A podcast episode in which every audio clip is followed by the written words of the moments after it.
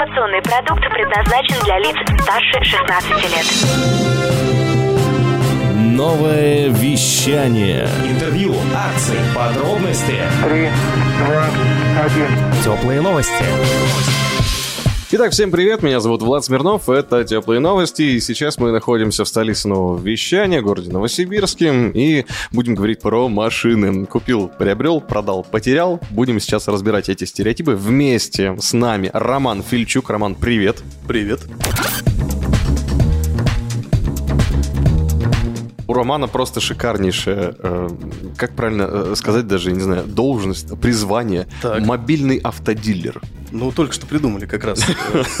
Да, а вообще руководитель компании по подбору и доставке автомобилей из Кореи и других стран. Да, все правильно, все правильно. Я поддерживаю. На чем ты ездишь, скажи? А, У меня японский автомобиль. Большой Land Cruiser называется. О, Да. Ну, под стать нашим дорогам, нашим условиям. ну да. Погодным в том числе. Новосибирск это такое классное место. Да. Ну что, давай разбираться. А, Мы сегодня с тобой говорим про то, что покупка машины, решили мы тут доказать такую историю, покупка машины это не про потерял в деньгах. Да, Мгм. да, да. Будем сегодня, наверное, вопреки всеобщему мнению, будем пытаться сломать стереотипы сегодня, как бы это а, странно не звучало. Но постараемся. Ну да, самый распространенный стереотип, конечно, это то, что покупая у дилера, мы 30% теряем, как только выезжаем вместе с новыми ковриками за Да. пределы салона. А, Это да. Я, наверное, скажу там пару слов буквально о Давай. том, чем, а, чем конкретно мы занимаемся и почему мы можем твердо заявлять, что приобретая автомобиль, Мгм. тебе не обязательно терять деньги. Мгм. Да? А Если мы рассмотрим рынок автозаказа, то есть подбора покупки авто, частности, сегодня мы говорим про Корею, как основной самый интересный рынок, да, но вот, а, почему, приобретая с нами, допустим, автомобиль из Кореи, ты объективно не потеряешь деньги и имеешь хорошие возможности заработать, а, против того, что если бы ты покупал рынок э, внутренний автомобиль, то есть на внутреннем рынке, да, Влад уже вот ты правильно сказал, то что покупая у официалов свежую машину нулевую совершенно, там, только вышел из автосалона, у тебя а, машина сразу теряет в цене. Да? Ну то есть да, моментально, моментально. в принципе, сразу. То есть ты уже находишься в минусе. И, как правило, это особенно еще работает с люксовым сегментом. То есть люксовый сегмент теряет вообще Очень быстро. какие-то количества там, да. То есть как инвестиции рассматривать это данное дело вообще не стоит никогда. Вот, э, неблагодарное дело. Это роскошь, просто тупо роскошь. Абсолютно, абсолютно. Вот. А почему же мы можем заявлять то, что с нами деньги нельзя потерять, да, или даже можно остаться хорошо в плюсе, пусть даже человек не собирается машину продавать, но как бы оно душу будет греть, что все-таки грамотно вложился, как бы и приятненько чувствовать себя так э, э, приятно на душе, на сердце и так далее. А, мы вот только что с тобой разбирали э, всю логистику, Значит, почему автомобили в наличии в России всегда дороже? Да? Даже То есть- не только у дилера, даже да, не у- только у дилеров, Так. всегда, всегда. А, обычно, если мы говорим про автомобили не отечественного производства, пока они добираются до России, они проходят большой путь. Ну вот разберем на примере автомобиля из Кореи. А, значит, э, его где-то там выкупили, получается, там забрали с фабрики производителя, например. Ему нужно потом добраться из какого-либо города до порта, да, то есть это уже часть какая-то дороги, а, это автовоз, как бы то ни было, это уже расходы. Это первая часть расходов. Это по Корее, то есть вторая часть расходов у нас ложится на морскую перевозку, то есть это фрахт э, называется, ну, вот, то есть путь из э, порта Кореи до порта Владивосток. В основном сегодня туда путешествуют машины. А Вот, то есть это на сегодняшний день стоит в среднем 1500 долларов. Мгм. Так, просто к пониманию, да? А вот. Потом автомобиль, а, когда при- приезжает в Владивосток, а, есть стоимость растаможки, так называемая. Также надо понимать, что есть э, так называемые проходные годы у автомобилей, есть непроходные. То есть э, в чем разница, просто объясню, да, не буду говорить там в процентах. Если покупаешь авто непроходных годов, ты попадаешь на серьезную прям таможенную пошлину. То есть Мгм. часто там чуть ли не до э, 50 50% цены автомобиля. То есть Ау. это очень дорого, да. Вот. А проходные годы дают тебе возможность э, растаможить подешевле. А Вот, собственно, плюс ты платишь э, таможенному брокеру комиссию, плюс ты платишь там за склад временного хранения, а, ты платишь, соответственно, за оформление электронного ПТС там, и так далее, и так далее. Короче, прочие расходы. Все это в совокупности создает огромный вал расходов. Мгм. Потом машину выпускают с таможни, Мгм, да, мгм. откуда тебе ее нужно будет э, транспортировать ну, в какой-то там город, да, скажем так, не все же у нас машины с Владика продаются, то есть нужно будет ее отвезти в Москву, в Новосибирск, там, допустим, там, в Калининград там, и так далее. Вот. А, скажем, к примеру, чтобы сегодня отправить автовозом автомобиль из Владивостока до Новосибирска, в какой-нибудь формате там Toyota Prius цена встанет порядка 120 тысяч рублей. Это просто, чтобы Мгм. автомобиль довести из Владивостока до Новосибирска. Ну и, разумеется, чем дальше едешь, тем дороже будет. Вот. ЖД идет быстрее, но ЖД еще дороже, соответственно. А можно своим путем вести, ну, типа, если ты посчитаешь там стоимость авиаперевозки, там, а, авиаперелетов своих, да, плюс там проживание, плюс бензин и так далее. В общем, чаще всего люди выбирают этим не заморачиваться, просто оплатить э, автовоз, соответственно. Так вот, все эти, все эти расходы логистические, да, они создают некую стоимость, добавленную стоимость э, к цене автомобиля, которая там имела место быть в Корее. Ну и при том она статичная все время, то есть она не меняется ни от э, заказа, ни от чего нет, нет, нет, покупателя. том-то и дело, да, нет, это, эта цена, она может меняться, да, мгм. это то- тоже нужно учитывать. Почему? Потому что, ну вот, например, а, таможня у нас а, растамаживает и выставляет счета в евро, Мгм. как бы это ни было странно, да, но вот фрахт у нас, а, то есть морской путь, он оценивается в а, американском долларе. Соответственно, мы становимся заложниками скачков валют, Мгм. да. Если мы условно купили автомобиль там в декабре и был один курс, а сегодня мы его растамаживаем во Владивостоке и, допустим, доллар подрос на 10%, будь готов выложить э, на 10% больше. Мгм. Но, А когда но- доедет до Новосибирска, курс упадет, с- да? да, то есть, ну, возможно, все, совершенно верно. Но и при всем при этом, со всеми этими рисками, сейчас мы говорим про самый дешевый путь, на самом деле. Это те минимальные расходы, которые, ну, типа, вы не положь, но каждый Мгм, должен мгм. это оплатить. Соответственно, из этого складывается самая минимальная цена автомобиля. Все, ниже, чем эта цена, типа, ну, ты, ты просто не найдешь. То есть, кто бы ты ни был, там, перекуп, Мгм. там, берешь ли ты под себя, или ты автосалон, ты в любом случае все эти расходы будешь уплачивать. Фрахт, растаможку, а, там, комиссия брокера, там, и так далее, и так далее. Мгм. Так вот, теперь смотрим. Если человек покупает из наличия в России, значит что? Значит, кто-то, какой-то человек там, или компания заведомо купила автомобиль. Значит, что они сделали? Взяли рубли, вложили рубли, соответственно, да, рискнули. А как нам известно, что риск это всегда что? Это всегда платно, да, как бы никто не рискует бесплатно. Соответственно, рискуют против чего люди? Против того, что, о чем мы уже сказали, да, может вырасти курс валют, и Мгм. попасть. А, против того, что сроки. Там ожидали, что машина там, допустим, продастся там с момента покупки через два месяца, а там, допустим, простой на таможне, да, и там у нас реально там три месяца все это занимает. То есть, а деньги тоже, они как бы имеют свою стоимость захоронения. Вот. Итого получается, что продавец, а, он закладывает все эти риски заранее в стоимость автомобиля. И когда он будет продавать, он еще и на этом заработать хочет. Ну, конечно. Правильно же? Даже если она стояла там очень долго, Совершенно равно, верно. да. Поэтому желание заработать, оно создает еще добавленную стоимость. И поэтому, покупая из наличия в России, ты всегда будешь платить больше, Мгм. чем если, допустим, покупаешь по схеме а, ну, вот, автоподбора, как это делаем мы. Мгм. Почему, опять-таки, еще раз, да, повторимся, чтобы там а, вопросов не оставалось, почему все-таки мы всегда будем работать дешевле? Потому что мы а, не рискуем своими деньгами. Мгм. То есть, в отличие от э, дилеров, которые там, или перекупов, которые покупают на свои деньги, которые морозят свои деньги и несут риск за Мгм, эти деньги, мы данного риска не несем. Мы покупаем за деньги клиента. У вас стопроцентная предоплата получается, да? Там, слушай, там несколько сложнее, там оплата производится в трех частях, вот. Мгм. но суть в том, что мы являемся в данном случае агентом, и мы сопровождаем клиента, то есть мы выстраиваем для него логистику. Мгм. То есть мы говорим, что, дружище, здесь вот мы купим, короче, да, А. такая-то будет цена. То есть мы выстраиваем для клиента весь путь от А до Я, от момента подбора в Корее до момента уже транспортировки там, в город назначения. А, и как раз-таки зарабатываем-то мы свои деньги именно на том, что мы знаем весь этот путь, имеем договоренности с брокерами, имеем договоренности, то есть вот у нас, допустим, наши люди, да, наш филиал, по сути, а, находится в Корее. Это корейцы этнические, то есть, да, то есть это люди, которые там выезжают по запросу наших клиентов осматривать автомобили. То есть мы производим реально детальную там, проверку каждого авто. Так у тебя транснациональная компания, получается? Да. Ах, вот он. Нет, ну, на самом деле это так. На самом деле это так. Даже приятно об этом поговорить. Вот. Но как бы то ни было. А, Получается, что ввиду того, что мы просто не рискуем своими деньгами, мы их не морозим, да, то есть мы не берем на них дополнительный риск, то есть мы берем только за а, то, что мы предоставляем свою логистику. Все. И наше вознаграждение за это, оно несопоставимо а, с вознаграждением, который, ну, как бы любой дилер будет закладывать за то, что рискует своими деньгами. Ну, с этим буфером, да. как Абсолютно. Страховкой можно это назвать. Абсолютно. Мгм. Вот. Таким образом, получается, что клиенты, покупая через нас, они получают самую низкую стоимость. Мгм.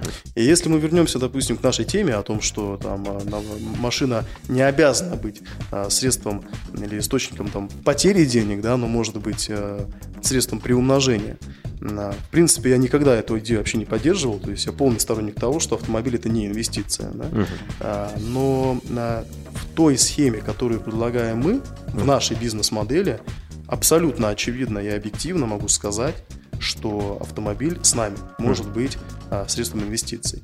Ну, вот, в частности, а, разберем просто живой пример. Сейчас мы вот как раз-таки разгружаем сегодня а, автомобиль. Во Владивостоке приехал там у нас корабль. Так. Это Hyundai Palisade. Сегодня Мгм. очень популярная модель. Такой достаточно большой э, джипчик, назовем его так. Мгм. Сегодня пользуется колоссальной популярностью в России.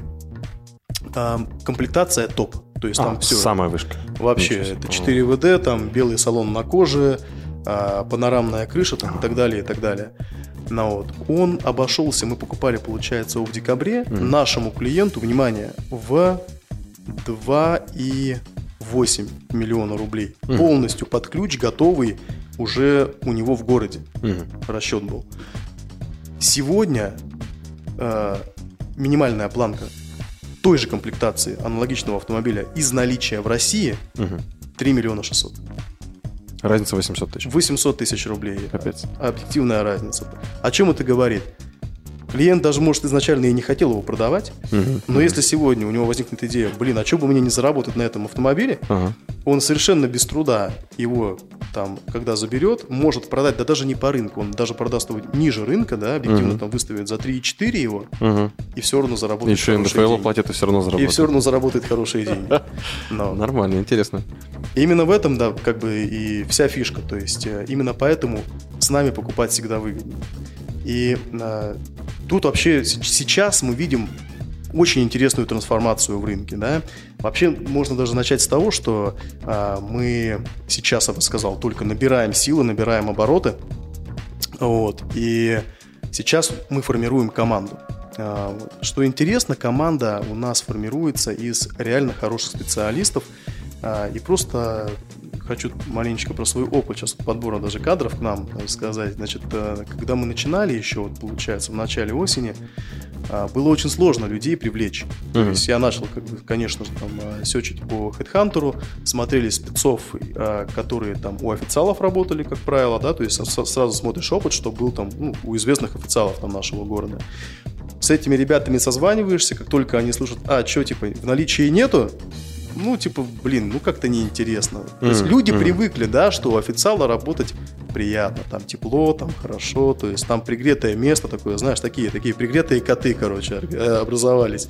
Но вот сегодня а, ситуация изменилась в корне. То есть мы буквально вчера вот проводили там собеседование, просто приходит э, человек из одного из топовых э, официалов Новосибирска, а, вот, э, на Большевичке находится. А, И то Ага. есть, р- если бы мы имели эту беседу до Нового года, Ага. скорее всего, был бы снобизм в формате, блин, ребят, что-то как-то офис, Фигней офис, офис да. продаж, Ага. нету в наличии, блин, да, наверное, нет. Ага. А вот, а потом такой ушел, такой, какие-то непонятные типы. Вот, а сейчас они, что, из Кореи, серьезно, блин, продажи, еще оцифровано с CRM-кой да, давайте, интересно, интересно.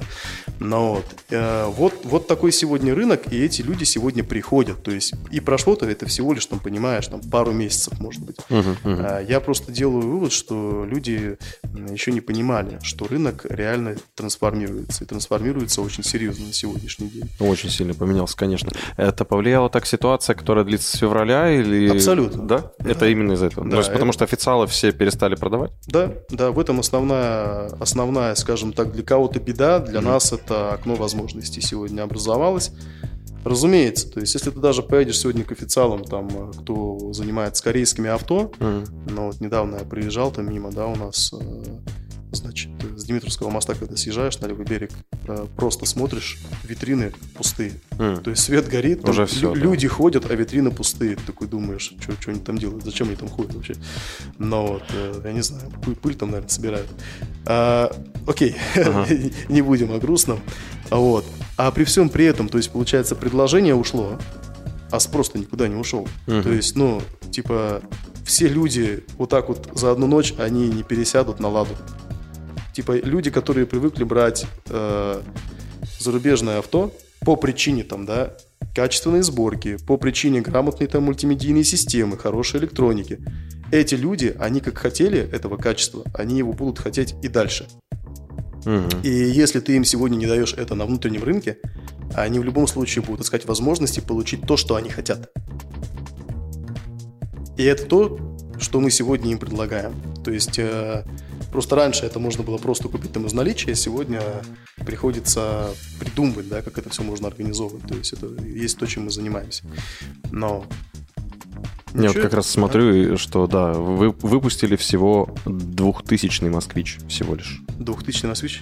Да, в Москве. Слушай, ну я скажу честно, что я не совсем, э, чтобы там наблюдал за рынком москвичей.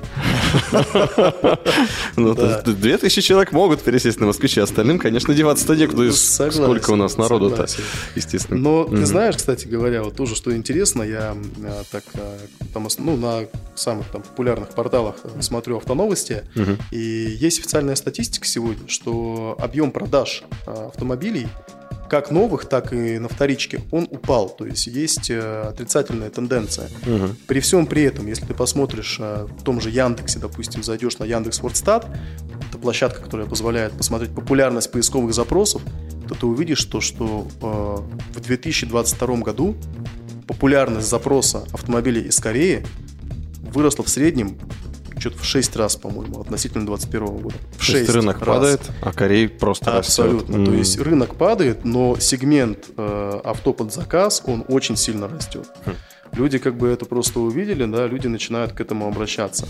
Это, я бы даже сказал, вот как, как ты изначально красиво э, э, выдумал термин, да, получается мобильный автодилер, но вот, э, я бы сказал то, что рынок идет в сторону чего? Реально в сторону цифровизации, мобильности. Сейчас попробую объяснить, о чем я. Мгм. Когда-то, э, мы можем говорить про Да, конечно, банка, да? естественно. Когда-то Тиньков пришел и типа сказал, будет мобильный банк, условно говоря. Да, там еще был Рокетбанк, который там Да, с ним бодался. да, да. Когда пришел Тиньков, э, это, мне кажется, в основном для основного рынка это было типа, типа что, мобильный банк для наших да, людей, к- там особенно в деревнях, да ну, Фототься ни- с да ну паспортом никто, на лавочке, да, конечно. никто это не будет делать. Взяли, сделали. Ну, взялись и все подтянулись за ними потом. А, что сейчас происходит? Я не буду проводить там абсолютные параллели, там не буду бить себя в грудь, что я какой-то эксперт, там, тем более авторынка, да, нет. То есть у нас мы знаем, что такое отдел продаж, знаем, что такое продавать сложные продукты, но вот, а, вот в это- за это могу сказать. Но что касается сейчас, а особенно если мы анализируем продажи, ситуация очень похожая. Возражения в основном сейчас мы получаем именно в формате того, что а, боязно деньги переводить. Ну, непонятно куда. И, в принципе, мы тут полностью, ну, людей-то понимаем, то есть тут ничего даже и не скажешь. И вот сейчас пытаемся работать, в частности, именно на, на доверие, то есть показывать, кто мы такие, да, а, делать схемы наши прозрачными, всю логистику пытаемся людям показывать, как она действует, да. То есть, словно говоря, мы даже, э, у нас там есть разные опции сотрудничества, да, но мы даем возможность людям напрямую оплачивать в Корею по инвойсу, официально выставленному, инвойс, который в дальнейшем уходит на таможню, то есть это будет привязано к официальным документам. Но, то есть, по сути, мы даже через себя можем там сумму не пропускать, денежную мгм. сумму на покупку автомобиля.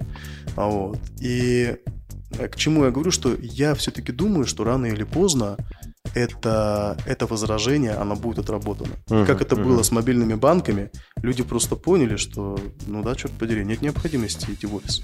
Типа, можно позвонить, может приехать курьер, доставить тебе эту карточку, да. И банки показали, что там в режиме там, телефонного разговора или мобильного банка все вопросы можно решить, как правило. Мгм. А, вот. а если развить эту ситуацию дальше, почему э, финансовая модель того же Тинькова в этой связи э, могла бы быть там или является более выгодной, чем у традиционных банков с, э, с- с огромным количеством офисов? Мгм. Почему? Потому что им не нужно содержать столько аренды, им, им не нужно содержать такой высокий фонд оплаты труда там, и так далее, и так далее. Абсолютно аналогичная ситуация, что и с нами. Вот, э, мы сегодня, когда ребята э, собеседуем, у нас а, наше предложение по мотивации для менеджеров отдела продаж, ну, я скажу честно, не побоюсь, наверное, самое высокое в рынке. То Мгм. есть мы даем очень высокий процент э, от комиссии компании, менеджера отдела продаж, когда они это слышат, там, глаза просто там, я не знаю, на лоб, типа, да ладно, Ага. ну, да. А почему так? Я говорю, слушай, ну, все очень просто. Потому что у нас нет таких расходов, как есть у официальных дилеров, как есть, в принципе, у традиционных дилеров, которые что? Содержат огромные площади, которые используются как выставочные залы, которые содержат куча просто там людей, которые должны там находиться и все это дело обслуживать. То есть мы этих расходов не несем. Соответственно, мы можем эти деньги, а, э, просто получается выделить, условно говоря, на наших менеджеров, да, Мгм. Мгм. ш- чтобы сделать для них предложение работы с нами более привлекательным. И Б, мы можем за счет этого давать более интересную цену конечному потребителю. То есть в нашей модели просто априори мы уходим от вот этих вот колоссальных расходов, и за счет этого она у нас становится более эффективной. Да, круто. Достойно и очень мобильно. Мне нравится. Ну, современное решение. С- Сто процентов. Я слушаю, кайфую, особенно мне нравится тема, потому что это очень напоминает мне подкасты. С- В 2020 году, когда был кризис и начали сыпаться все привычные маркетинговые схемы, народ пошел в подкасты, ну и, и вот так оно все и пошло. По- Поверьте по подкастам, Да. потому что тут не являюсь экспертом, а, а вот по авторынку тоже недавно читал аналитику. Мгм. Основная причина закрытия большинства официалов а, это перекредитованность. Просто перекредитованность, которая в том числе связана с тем, что есть потребность содержать вот эту колоссальную просто махину расходов. Ну да, да, да. А Вот. А также ни для кого не секрет, что там продавая автомобили э, новые, то есть там маржа, она очень маленькая. То есть она по сути не позволяет э, делать эффективную бизнес-модель. Основной заработок приходится на, На коврике. сервисном обслуживании, да, и до продажи. Все-таки, а, но все-таки, ну, не были бы допники такими дорогими, Вот. если бы они могли себе это позволить. Что происходит, когда рынок падает, когда Мгм. потребительская способность падает? Не выполняются планы продаж, обязательства Мгм. присутствуют те же самые, в итоге компания схлопывается. Тяжелый бизнес получается, автобизнес. Совершенно верно. да. Да. А, Ну, кстати, давай тогда еще попробуем пройтись по возражению, что зачем брать э, автомобиль, собранный за рубежом, если есть, есть же заводики какие-то, которые еще собирают у нас зарубежные автомобили. Ну, давай будем, наверное, говорить тут э, не совсем как бы в сегодняшних реалиях. Сегодня, наверное, это будет из зарубежных авто или заводов, это, скорее всего, будет Китай. Поговорим хотя бы там о том, что людям известно это. Поговорим о том, что было, да, о Мгм. заводах, которые были. А, просто не будем, опять-таки, из себя там строить высоких экспертов. А, допустим, сделаем какой-то вывод на основе а, чатов, а, комментариев на популярных площадках авто- ав- автомобильных, да, а, о чем говорят люди? Блин, ну сборка в России объективно оставляет желать лучшего. То есть это не мое мнение, это мнение людей. Вот, возьмем там даже, к примеру, там самую популярную там марку японских автомобилей, пусть это будет Toyota. Ну, вот. ну я скажу честно, клиенты, наши клиенты в том числе, у них вот один из ключевых запросов, типа я хочу японскую сборку. Я не хочу российскую сборку. Мы такие, почему? Типа, ребят, типа, ну, в смысле, почему? Вы же машины продаете. Ну, просто потому, что она лучше, как бы, да? Но, то есть, у людей есть сложившееся однозначное мнение, что сборка на заводе производителя, э, производителя, в стране производителя, она будет качественнее. Ну и как бы я не могу с этим не согласиться. То есть э, практика показывает, что так это и есть. Ну, действительно. Ну что, много чего мы разобрали, и теперь тогда вопрос, что делать, куда бежать, как принимать решение. Давай уже, ну, ну, заинтриговал, Да. правда. Принимать решения надо однозначно с нами, только с нами. А, можно обратиться, типа, что можно сказать, куда обращаться? Да, конечно. плюс-минус, да? да. Ты же в любой город Да. можешь. Мы работаем по всей России, у нас совершенно нет привязки там к Новосибирску, хотя очень, конечно, сегодня за- хотим заботиться о нашем городе и предоставить всем шикарные возможности. Роман настоящий патриот. Сегодня минус 33 градуса в Новосибирске. Он все-таки, да, говорит, мы не хотим, мы хотим здесь. Мы хотим здесь согревать наших С граждан. трудом раскрывая рот, Да, в качественных машинах. Да, запрещенная социальная сеть, всеми любимая, да, э, там меня очень просто найти. Э, Р. Фельчук, э, фамилия Фельчук, э, по буквам, если Р, Ф, Е, Л, С, H, U, K, без точек. И без S как запятых. И без S как доллар, да. Ну вот. А, Поэтому, да, я думаю, что перейти в Мгм, Туда. в сеть, и, скажем так, там можно найти все ответы на любые вопросы. Более того, лично через меня буду очень рад лично на все ответить.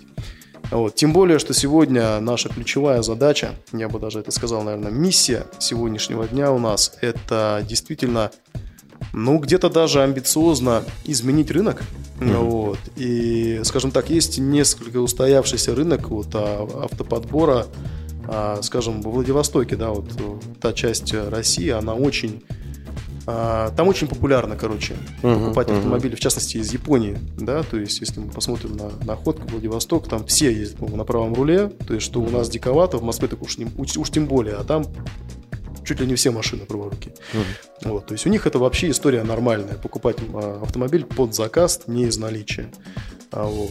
И э, что уж говорить, но, к сожалению, как бы есть, есть несколько подпорченная репутация а, вот, у этого рынка.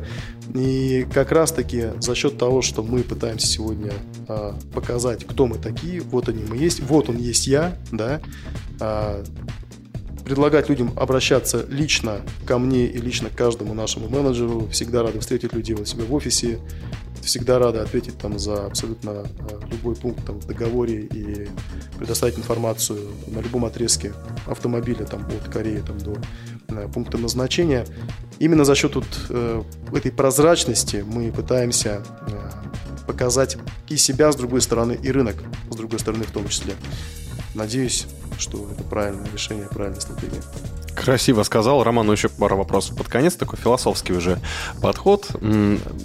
Понятно, что предприниматели, которые нас слушают, скорее всего, понимают, что я сейчас глупый вопрос задаю. Но, тем не менее, хочется пофантазировать. А что если, да, вот снова все закончится, закончится очередной кризис, и, возможно, рынок вернет, ну, там, откроются границы, снова к нам поедут настоящие BMW, вот это все. Напрямую можно будет заказать Land Rover из Великобритании, как мы это обсуждали, ну, и вот эти все плюшки разные. Останется ли таким, ну, то есть, во что превратится рынок тогда? Или такого уже не случится? Он уже окончательно меняется, как вот на твой взгляд? Ты знаешь, э, я для себя одно понял точно, что говорить что-то наверняка в сегодняшних реалиях это дело неблагодарное. То есть, да, ну, типа, я думаю, что не стоит этого делать. Э, Может произойти все, вот, и нужно быть готовым ко всему. А, в любом случае, я думаю, что это не совсем та ситуация, которая может за ночь измениться, вот, но я, мы долго думали, что еще типа есть возможность все откатать назад, пить любимую газировку, типа, да, и она будет там продаваться под оригинальным названием. Но вот на сегодня мы поняли, что любимая газировка ушла всерьез. Как Мгм. да, можно получить тот же вкус, но несколько по другим названиям сегодня. Да, даже. хотя компания осталась. Да, и- да, на И соки они деле, продают. На самом деле так. Да. В автомобилях все несколько сложнее, чем газировку э, разливать. Поэтому я думаю, ну, типа пару лет у нас точно есть. А, Вот, то есть, э, скажем так, во-первых, надо подстраиваться, ну, как бизнесу, надо подстраиваться под тот горизонт планирования, который ты считаешь для себя объективным. А Вот, сегодня я бы не стал там строить слишком долгоиграющие планы, да, сегодня я бы стал мерить там короткими отрезками. И это даже не два года и не год, то есть я бы стал мерять там по месяцам, условно говоря. Мгм, Ну, во всяком случае, так работаем мы на сегодняшний день. Ну а к слову, останется ли рынок? Да ты знаешь, он был. Этот рынок был, то есть он был несколько другим, он не был таким, назову это слово, воспаленным, наверное, как сегодня, Мгм, да. Ну, то есть вот сегодня объективно там просто таможня во Владивостоке, они вообще не справляются, они не вывозят, да, вот не вывозят тот объем, который к ним приходит, и из-за этого там большие задержки с выдачей автомобилей. Ну, вот, поэтому рынок он был, и в каком-то виде он всегда будет, да. А выгода для конечного потребителя, она тоже будет финансовая, 100%. Вопрос того, что будет проще, типа, если нет вопроса денег, э, и, типа, там, плюс-минус 600 тысяч рублей, если это не вопрос цены для человека, ну да, тогда, конечно, будет интереснее покупать авто из наличия. Но, опять-таки, под э, любое предложение найдется свой клиент и свой спрос. Ну, ну а уж, уж совсем на худой конец. Если вообще рынок уйдет, значит, найдем. Найдем то самое новое окно возможностей и пойдем туда. Классно, вот за это я люблю предпринимателей, тем более сибирских. У нас много возможностей здесь, и это действительно круто. Ну и финальный вопрос теплых новостей задаем всем и каждому предпринимателю. Скажи, Роман, что такое ответственность? У каждого своя формулировка, и каждый вкладывает в это что-то свое. Кто-то там историей отвечает, кто-то примером, кто-то формулировкой. Ну, в общем, всех по-разному. Но, тем не менее, у каждого... У нас еще повторов, по-моему, один раз только там что-то похожее было, но, в принципе, нету их. Ответственность это правда, наверное. Ответственность это когда ты, ну если в бизнесе, да, то есть в бизнесе надо, наверное, отталкиваться от того, что ты выстраиваешь с людьми коммерческие отношения. Но любые отношения это в первую очередь социальный контракт. То есть, э, если мы будем говорить совсем уж основательно, да, социальный контракт.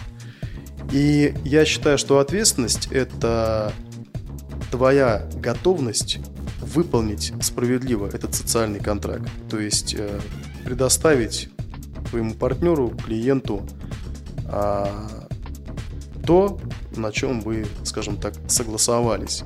Вот. Наверное, вот так. То есть это выполнение социального контракта. Круто. Красиво. Мне нравится эта история. Я про социальный контракт много говорю на ораторском мастерстве, а тут вот видишь, и здесь пригодилось наконец-то да, понимание. Ну, ура, ура.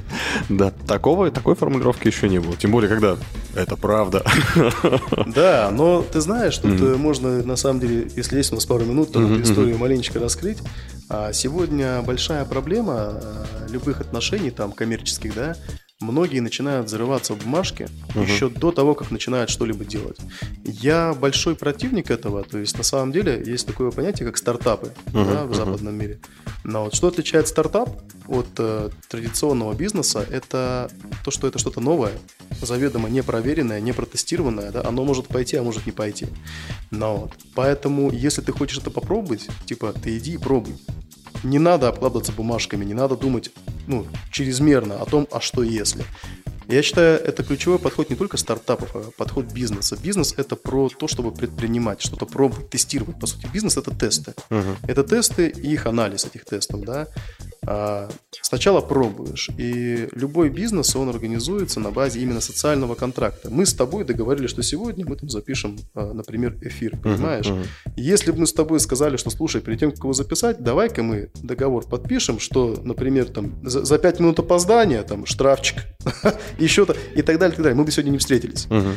У нас бы все это растянулось очень надолго, а если бы ты еще лично со мной не общался там, а мы бы там э, поставили посредников в это общение, а они бы друг друга не поняли, еще бы начался конфликт и так далее. И в итоге мы бы вообще, может быть, даже не встретились. Потом бы понимаешь? наняли медиума, чтобы всё- Совершенно верно. Совершенно. И это все, это все очень сильно усложняет.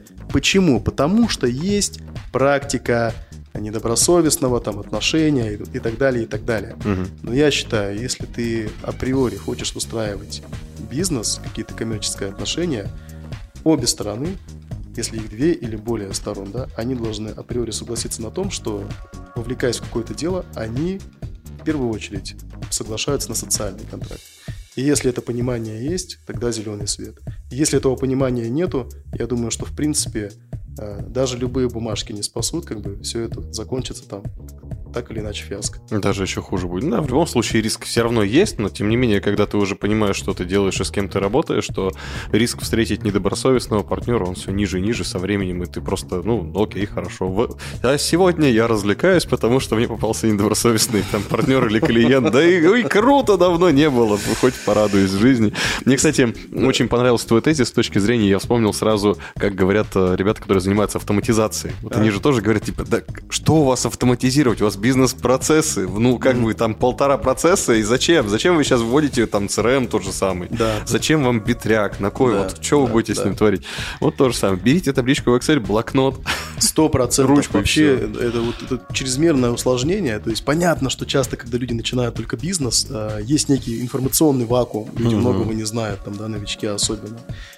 Они, когда информации не имеют, что они делают? Они обращаются к кому-то, чтобы эту информацию получить.